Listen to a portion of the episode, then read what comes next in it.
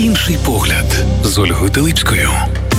Друзі, вітаю. Радіо Перше 88,2 FM. Подивитися на війну простою очима простої людини, нібито своїми власними або своїх друзів, своїх близьких. Це є цитата з одного інтерв'ю моєї гості, яку я зараз представлю, але саме в цьому є і суть документального проєкту Українсько-католицького університету «Малі історії Великої війни». Отож, давайте я почну тоді з автора цих слів. Олена Джеджора, історикиня, викладачка Українсько-католицького університету, продюсерка, інтерв'юерка проєкту «Малі історії Великої війни». Вітаю вас. Вітаю, дуже приємно тут бути з вами. Навзаєм. Але ви не одна прийшли, у вас прийшла когорта, трійка, у нас тепер такий квартет. Петро Дідула, журналіст інформаційного відділу Українського католицького університету, оператор-постановник, інтерв'юер проєкту «Малі історії Великої війни». Вітаю. Вітаю. І Вероніка Саврук, керівниця відділу інформації Українського католицького університету і співавторка проєкту «Малі історії Великої війни».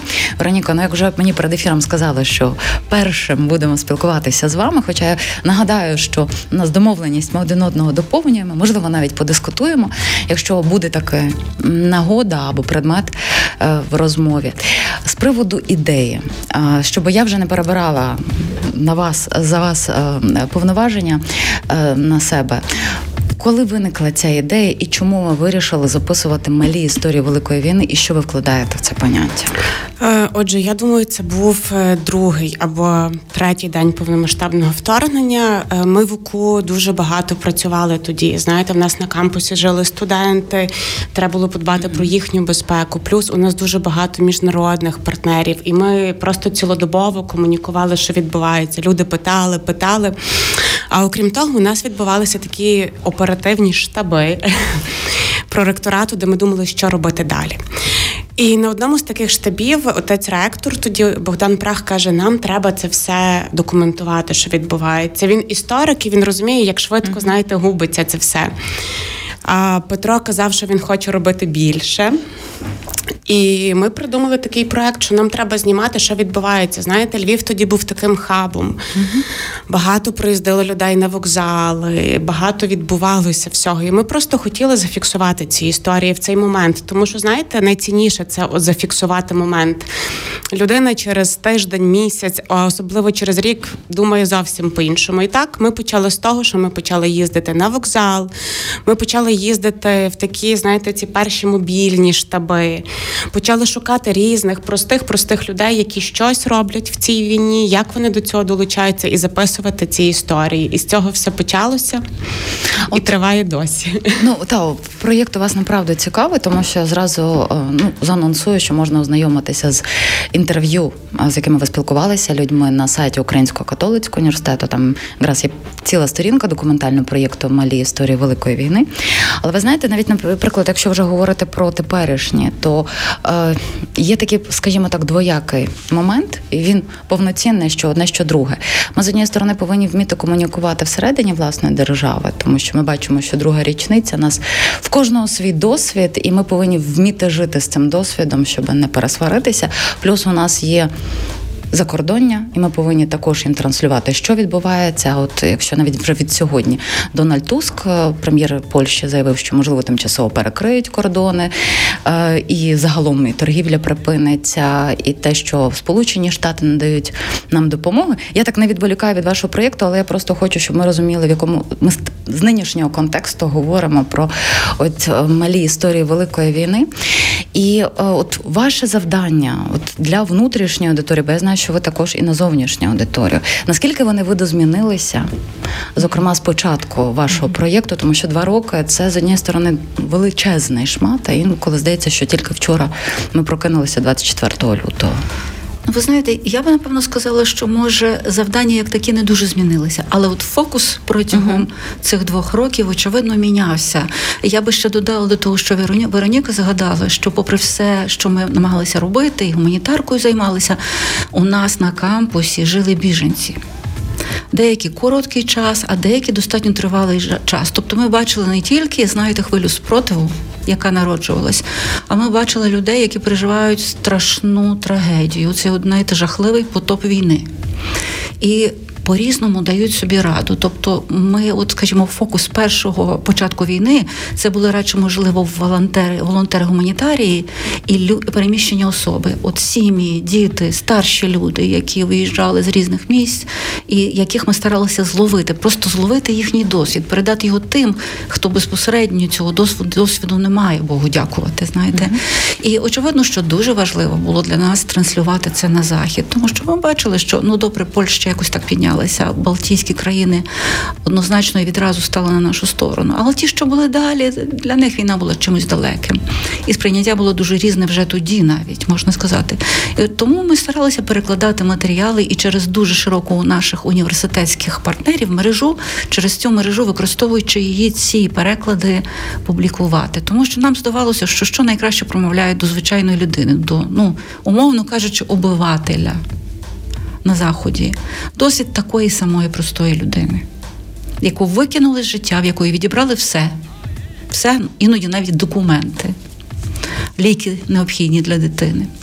І кинули в якийсь такий от страшний вир, без засобів, без грошей, без нічого. Як людина встоює, чому вона залишається тим, ким вона була. Так от, тобто цей досвід був для нас також дуже важливий. Здавалося, що такі історії будуть краще промовляти. І проєкт загалом, знаєте, він якось так природньо поділився на 3 частини, хоча ми, очевидно, від початку цього не планували. А перша частина – це така архіваційна, збирати свідчення.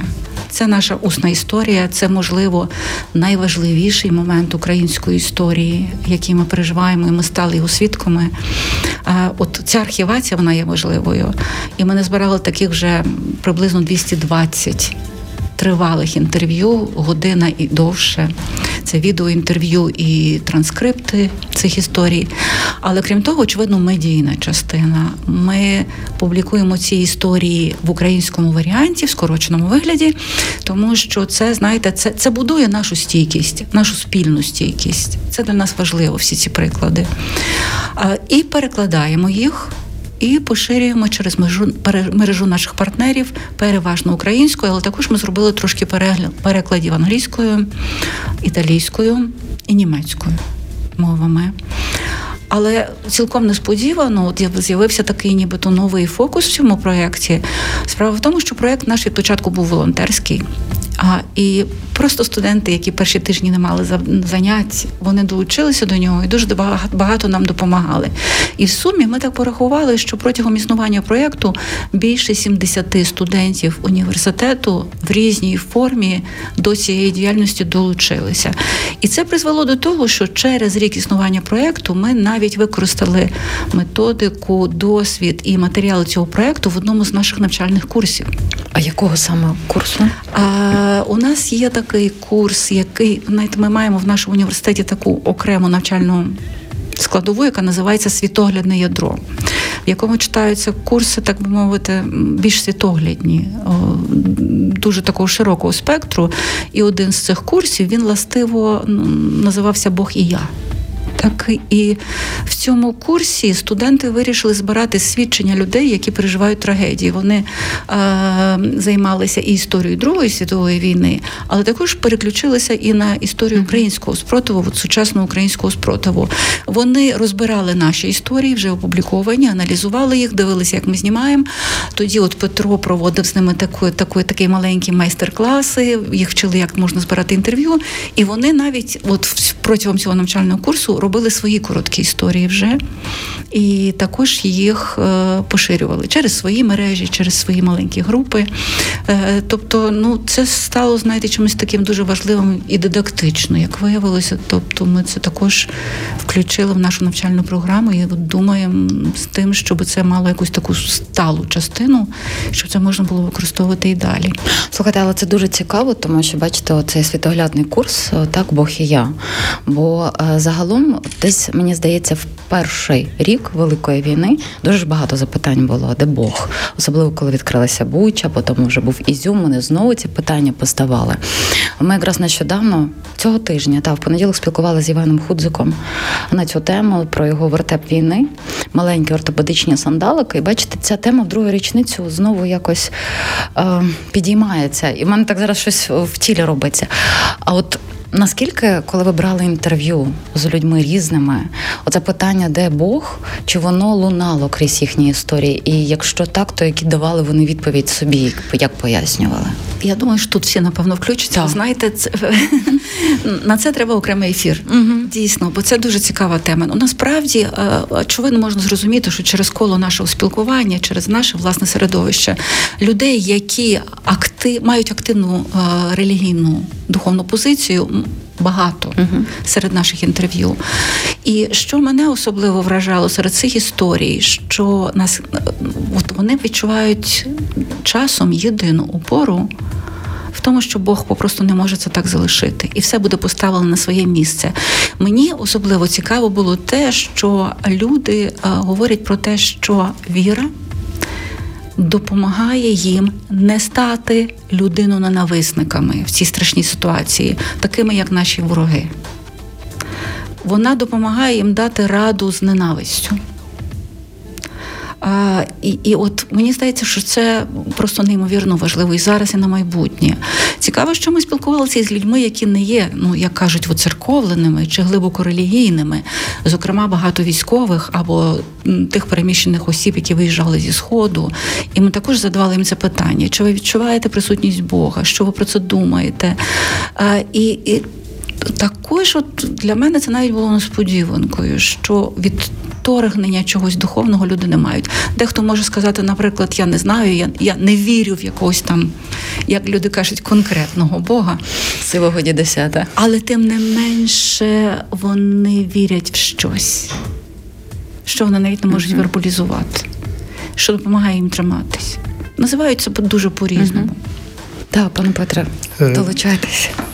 Знаєте, я вернувся до початку цього нашого проєкту. Я думаю, дуже важливий аспект, може він не є аж так афішований, але для мене він є суперважливий. Це пізнання себе в цій війні, що ти можеш робити, як ти можеш бути активним. І те, що ми знайшлися в такому товаристві людей, які знайшли, що робити, і навзаєм одне одного підтримували, я думаю, це було для нас атмосферою і контекстом відповіді на це питання «Де Бог?». Бо одне в одному ми бачили підпору, ми бачили розуміння того, куди ми йдемо, що нам робити завтра, що ми робимо сьогодні. І ми розуміли, як Господь діє в цьому нашому конкретному дні, контексті. Знаєте, я сьогодні просто вбіг на цей ефір з інтерв'ю з дівчиною, яка виїхала із Мелітополя буквально тиждень тому, яка була місіонеркою там в Українсько-католицькій парафії. І я просто, от це питання, яке ви поставили, я переживав в часі цього інтерв'ю разів 10, де вона говорила, як Господь діє в цій ситуації абсолютної безвиході, якось абсолютного такого незрозуміння, що може бути сьогодні, що може бути завтра. Скажімо, такий момент, де на допиті їй кажуть, от ваша церква належить до терористичної, визнана в Росії як терористична організація. Вона каже, так це ж воно так. Якщо ця церква визнана як терористична організація в цій країні, значить вона реально діє. Вони визнають таким чином дію цієї церкви в своїй країні. І таких моментів насправді було дуже багато, зокрема, коли вона виходила вже з Росії. Там дійсно якісь такі дивовижні моменти ставалися, що це тяжко пояснити просто на людський, на здоровий глузд. Знаєте, так підсумовуючи, загальне відчуття яке? Бог не хоче, щоб ми стали Богом. Бог хоче, щоб ми залишились людьми. І в цій війні просто мільярди таких історій, як люди починають це відчувати і залишаються людьми, залишаються людяними. І оце справжня віра. Щось додасте, Вероніка? Знаєте, я так з власного слухаю. Насправді, знаєте, проект доволі важкий для нас, бо ми його робимо зазвичай по ночах або в позаробочий час, і я себе часто питаю, чи має він сенс.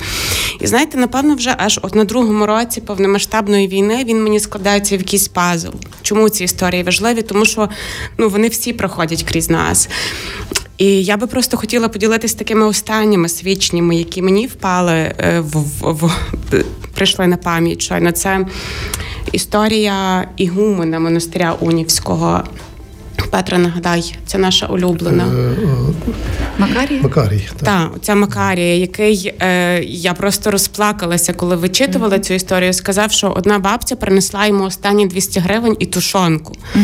Просто, щоб допомогти цим біженцям, знаєте. А от остання історія, яку ми з Петром записували буквально 2 тижні тому, це Захар Бірюков, можливо, ви бачили, це військовий, який втратив 2 ноги, руку і око. І який зараз проходить реабілітацію, і наскільки в нього сильна жага до життя, і наскільки сильний позитив, ми просто вражені були цією історією. І знаєте, ми Захара також запитали про Бога, і він не воцерковлена людина, він не вміє молитися, він не знає, що таке отець, священник. Але Захар сказав дуже ключову фразу, каже, я, коли виходив на завдання, просив Бога, щоб дав мені хоробрість і сміливість. І щоб я повернувся з цього завдання. Знаєте, кожен проживає цю віру по-своєму. Я вам дуже дякую. Ми повернемось зараз до ефіру. У нас невелика музична пауза. І поговоримо далі про малі історії Великої війни. «Інший погляд» з Ольгою Телипською. Друзі, ми продовжуємо нашу розмову. Ми говоримо про великий проєкт документальний, який називається «Малі історії Великої війни».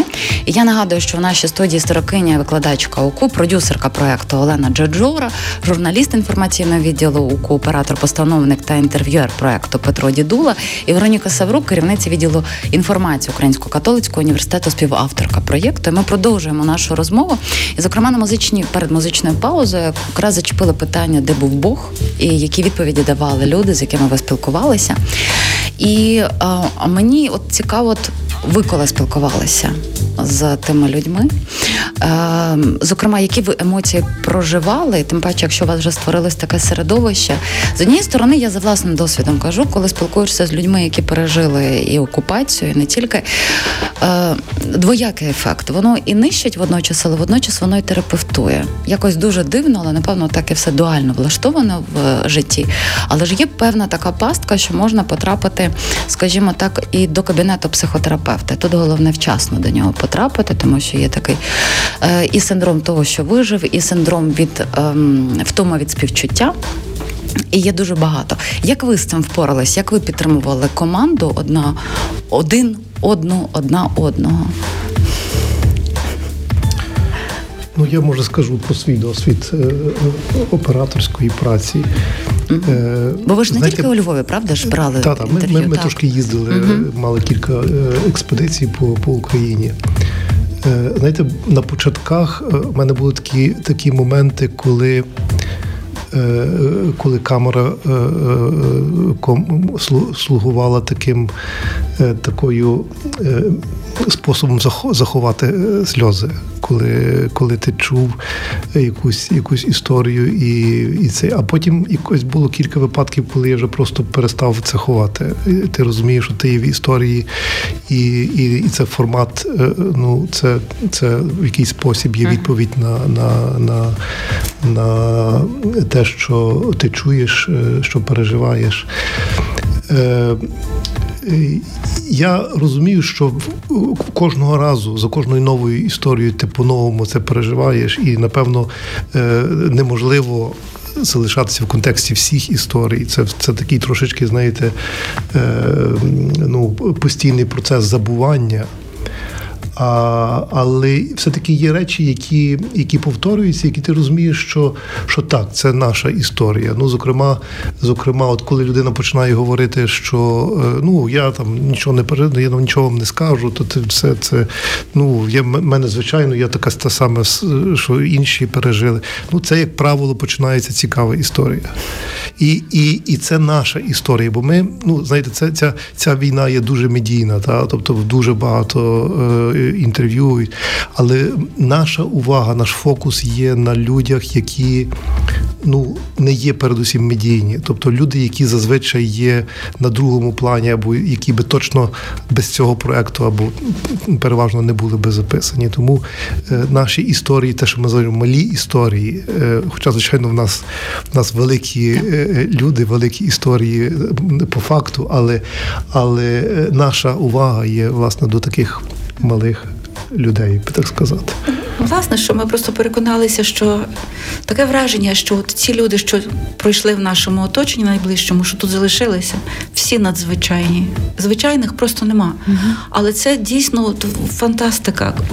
Кожна з цих людей, кожна, казала, я звичайний. Я такий, як всі, я така, як всі. Нічого особливого. І це нічого особливого дійсно дуже особливе. Ви праві, Олю, знаєте, це виснажує. Але от моє от особисте відчуття, тобто, що цей проєкт зробив для мене? Він мене зробив сильнішою, він мені допоміг пережити цих 2 роки. Він мені дав сили триматись далі. Я можу, тому що ці люди є. Ми часом були дуже виснажені, тому що, знаєте, ми всі дуже зайняті, ми всі маємо страшно багато роботи, як і всі люди, які ще мають роботу. І часом, руки опускались, ми просто не можемо більше. Нема як, нема коли, нема сил, нема енергії. Але, ви знаєте, от ми сходились, ми просто щасливі, що у нас оце гроно тримається від самого початку. Ми сходились разом, і ми розуміли, ми не можемо зупинитись. Ці ж люди не зупиняються, ніхто ж не зупиняється. І ми не можемо зупинитись. От я така ще людина, а от про того почули. А от тут хтось приїхав на 2 дні з фронту, так, наш колишній студент, наприклад, або працівник. Ми просто не можемо зупинитись. Але подивіться, цих історій, на жаль, буде ставати все більше і більше. Тому що навіть мені теж дуже сподобалось в перші моменти, як ви говорили, Вероніко, війни. Тобто тут є емоція, тут і зараз, потім воно може забутися. Але є ж певні моменти, коли, за моїми спостереженнями, коли вийшов скандал з серіалом «Юрик», саме тоді більшість тих, хто пережили окупацію, бомбардування Маріуполя, заговорили. Так. Став тригер, і вони сказали, ні, мають почути правду. Тобто для всього свій час. І виходить таким чином, що ваш проєкт, він безкінечний. Він безкінечний. Очевидно, що він закінчиться, коли ми вже остаточно зрозуміємо, що далі не можемо рухатись. Угу. Але ми зараз працюємо над тим, щоб створити платформу, яка буде архівною документальною платформою. Оце дуже цікаво. І на якій всі наші історії будуть збережені, і частина з них буде, більшість з них будуть у відкритому доступі після війни. Тобто, тому що, знаєте, це дійсно дуже важливо. З'являться есеї, з'являться літературні твори, будуть з'являтися фільми, будуть з'являтися дослідження, соціологічні, політологічні, психологічні, релігієзнавчі, військові. І оцей матеріал тоді буде потрібний, тому що це історії без прикрас, це історії без лакун. І вони будуть потрібні. Це не є, знаєте, офіційна версія подій, вибачте, будь ласка, якого-небудь там медійного марафону. Ці документи дійсно дуже важливі. І тому я думаю, що їх все одно треба збирати стільки, скільки можна збирати. Забагато не може бути. А чому саме ви хочете привідкрити їх вже після завершення війни? З багатьох причин. По-перше, знаєте, це вимога або прохання дуже багатьох людей, яких ми інтерв'юємо. З багатьох причин люди не готові, і ми самі не готові повністю відкривати ці матеріали зараз. Перший, найбільш поширений такий мотив – це питання безпеки. Безпеки тих, хто воює, безпеки тих, в кого залишилася там родина, хто там далі живе, хто курсує туди-сюди. Тобто це питання безпеки, воно дуже важливе. Не можна ризикувати людьми і підставляти їх, так би мовити, зокрема волонтерів, так, їхні контакти, їхні зв'язки, місця, куди вони їздять. Тому ми зараз цього не можемо публікувати. Те саме стосується тих, хто приймає участь в бойових діях. А інша дуже така важлива причина, яка часто звучить, знаєте, в таких обмежених дозволах на публікацію чи поширення матеріалів, це те, що люди бояться. Люди дуже відверті в своїх інтерв'ю, але люди висловлюють занепокоєння тим, що те, що вони говорять, і те, що попаде в медіа, може використовуватися нашими ворогами в якихось їхніх там і ПСО. і всяких таких, от, знаєте, сфабрикованих, надьорганих цитатах і в таких речах. Тому я думаю, що треба вичекати. Ну, бачите, зараз за моїми спостереженнями тема, там, наприклад, подібного Нюрнберзького трибуналу чи Гази, вона зараз не на порядку денному, хоча час від часу виникає. Чи є у вас, зокрема, в задумах або, можливо, в ідеях, щоб ці матеріали, які зібрані, також були долучені, зокрема, до кримінальних справ для Міжнародного кримінального суду? Дивіться, ми пробували, ми хотіли на старті проекту, говорили з юристами, це дуже складний процес, там є величезна процедура. Та, я знаю, там вимоги такі. Як це опитувати? Угу. Я знаю, що наші студенти школи права допомагають зараз юристам в цих процесах, зокрема, в них є трибунал проти Путіна, такий проєкт, де вони про це говорять. Ми вирішили від цього відмовитись, тому що наші історії, сподіваємося, для істориків стануть дослідженням, але ми не маємо такої експертизи. Не знаю, на щастя чи на жаль. Цим займається дуже багато дуже хороших, добре підготовлених фокус-груп, які, власне, це роблять. Ми цього не робимо. Ми радше, знаєте, це таке вільне інтерв'ю з живим досвідом людини. Воно не таке формалізоване, не датоване, там немає імен, дуже часто людини не називають імен, які з різних причин. Тобто це зовсім інша методика. Так мовити, вона не пасує до проваджень кримінальних чи до якихось таких справ. Але ми свідомо від цього відмовились. Ну, а от, наприклад, з приводу героїв. Ну, зрозуміло, що вони вам і трапляються, але, можливо, є такі, що дізнались про ваш проєкт, і їм потрібно виговоритись, бо це дуже важливо. Чи є у вас такі історії? Це, до речі, ну, я думаю, на якомусь етапі нашого проєкту ми це зрозуміли, що цей проєкт, крім того, що, ну, скажімо, акумулює інформацію, він також і дає людям просто можливість говорити, висловлюватися. Оця здатність вербалізувати, пережити, насправді стає дуже важливим досвідом людей, з ким ми спілкуємося. Ну, це, мабуть, тільки психологи можуть сказати, як воно працює на довший шлях, але коли ти в кінці розмови чуєш оце дякую, ти розумієш, що це не є формальне дякую, що це чи справді людина звільнилася, щось пережила в часі самого інтерв'ю, і навіть з деякими людьми, з якими ми писали, я далі підтримую контакт, і вони є вже тими, хто приводить до нашого проекту інших людей, кого вони вважають за найбільш відповідних для цього нашого проекту, і воно так і виростає. Я думаю, що для нас так це дуже важливо. Це ці самі інтерв'ю. Бо специфіка нашого проекту, в нас немає, скажімо, складеного питальника і одного там двох інтерв'юерів. В нас є людина, яка має своє відчуття іншої людини. Тобто, це є справжній реальний діалог. Ну, діалог, очевидно, побудований на питаннях відповіді, але все-таки це є діалог. Це не є певна парадигма питань-відповідей. Ні, це людина входить у розмову і її переживає разом із тим, в кого бере інтерв'ю.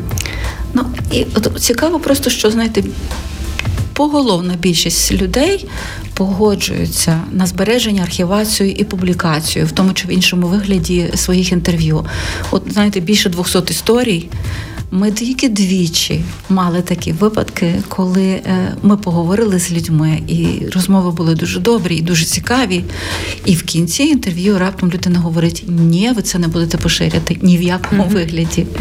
Ну, і таке також буває, трапляється. Людині треба було поговорити, вона хотіла поговорити, але вона не готова випустити ці. Ну, можливо, ще має пройти час, а можливо і ні. Тут у кожного своє. Будемо надіятись, так. Будемо надіятись, що це зміниться. От, знаєте, якщо повернутися, наприклад, до міжнародної аудиторії. От сьогодні якраз десь кілька годин тому прочитала допис своєї подруги, вона психолог, і в неї клієнтка зі Сполучених Штатів. Вони домовлялись про час, різниця, зрозуміло, у нас велика. І вона каже, що давай зустрінемося, але коли не буде тривог. А в Америці не зрозуміли. Вона каже, чому, в мене не тривоги, в мене інші. Вона каже, та ні, є про повітряні тривоги. Потім вона пише, клієнтка, що я почала гуглити, що ж таке в психології повітряні тривоги. І з однієї сторони дуже тішишся, що люди не мають такого досвіду, а з іншої сторони це знову підкреслено тему, що ми в епіцентрі подій, і нам здається, що про нас усі знають і всі говорять, але насправді це далеко не так. Але от особистісні історії, як то зараз прийнято говорити, сторітелінг, він найбільш дієвий, мені здається, нині інструмент, тому що коли з уст в уста, і справді, коли люди не публічні про це говорять, чи мали ви вже на практичному досвіді застосування, як реагувала, зокрема, міжнародна спільнота, якщо вони мали дотичності до тих історій, які ви збирали? Ну, знаєте, прямого досвіду, мабуть, немає. От приклад, який я зараз пригадую, ми опублікували інтерв'ю з Іванкою Крапікович-Демит буквально 2 тижні після того, як вона поховала свого сина Артемія. І це інтерв'ю полетіло дуже широко. Ми швидко це зробили, очевидно, але воно полетіло дуже широко, і, знаєте, люди, з якими ми, і рідше вже тепер спілкуємося, тобто одна з наших знайомих, яка живе далеко за кордоном, дуже в спокійному, глибокому місці такому, сама переклала його англійською. Вона не стала чекати. Вона сама переклала його англійською, вона сказала, що вона просто не може допустити, щоб цю історію не читали. І почала його сама поширювати, очевидно, попросивши в нас дозволу. І це дійсно діє. Інший досвід, який я от відчувала, це ті інтерв'ю, які я розсилала через своїх знайомих до Італії. Вони дійсно кажуть, не може бути, ми собі такого не уявляли, у нас в медіа цього нічого нема. Ми просто не знаємо. І от ми, наприклад, зробили з наших матеріалів таку пересувну виставку плакатів про наших героїв. 20 таких плакатів. І цю виставку після показу у Львові ми робили в Лондоні. І в Українському інституті в Лондоні. І я знаю, що відгуки на неї також були такі дуже, дуже сердечні, дуже щирі і достатньо масові. Якщо дозволите, я ще би тут додала. Як я вже казала на початку, ми навіть своєю ключовою аудиторією бачили, власне, англомовних людей. І ми почали дуже активно розвивати наші англомовні сторінки університету. І насправді ці історії – це те, що найбільше заходило людям. Тобто ми бачили відгук. Людей не цікавлять, так знаєте, стрічки новин, якщо переживають люди. І насправді за допомогою цих історій ми можемо спростовувати такі дуже базові міфи російської пропаганди, хто воює. Тому що серед тих, хто воює, є наші випускники, наші аспіранти. І коли ми розказуємо про цих людей, всі кажуть «вау». І останній приклад – ми записували в Запоріжжі сестру Лукію Мурашку, нашу випускницю. Вони дуже багато допомагали діткам, тим, хто евакуйовувався з окупованих територій. І от буквально в суботу вони отримали найвищу нагороду від католицького товариства Філадельфії. І це для нас було дуже круто, таке теж визнання, що наша випускниця, історію якої ми записали в Запоріжжі. І ми, знову ж таки, можемо, знаєте, підсилити цей меседж і розказати. Тому для нас англомовна аудиторія дуже-дуже важлива. І англомовна, і, знаєте, ми інтерв'юємо і не тільки українців, але й людей, які приїздять з кордону нам допомагати. З Бельгії, з Німеччини, з Польщі, з Італії. І ці інтерв'ю, мені здається, особливо важливі зараз, коли емпатія на Заході в Європі явно понижується. Зі зрозумілих причин якоїсь там втоми. Так? І от, наприклад, ми зробили дуже хороше інтерв'ю, яке зараз готуємо до публікації, в якому один з наших працівників, отець Ігор Бойко, який жив в Італії довгий час, працював в Італії, вчився, розповідає про свій 2-річний досвід праці з італійськими волонтерами, які просто неймовірні речі ці італійці робили і роблять. І мені здається, що дуже важливо зараз нагадувати, що подивіться, але ж і ви такі, і ви це можете, і ви це все розумієте. І це стосується, очевидно, і Італії, і Польщі, і інших країн. Таких прикладів дуже багато. Наприклад, у нас от тепер ми також збираємося брати інтерв'ю одного польського волонтера, який 2 роки сам збирає і перевозить через кордон до лінії зіткнення допомогу. Бачите, для нас теж важливо знати такі історії для українців. Так, я думаю, це дуже важливо. Це важливо і для нас, і назовні. У нас, на жаль, завершується час, але мене ще дуже зачепив момент от світоглядний курс, так? Як ви казали? Так. Мене дуже там багато інтересу виникло, тому що мені дуже було цікаво. Я розумію, що дотичність тих, хто навчається чи працюють в Українському католицькому університеті, є. А чи є у вас, можливо, були, я прогавила, зокрема, таке відкриття лекцій, бо мені дуже було би цікаво, як оцей досвід пережити, хай навіть 2-річної є великої війни, але війна у нас 10 років.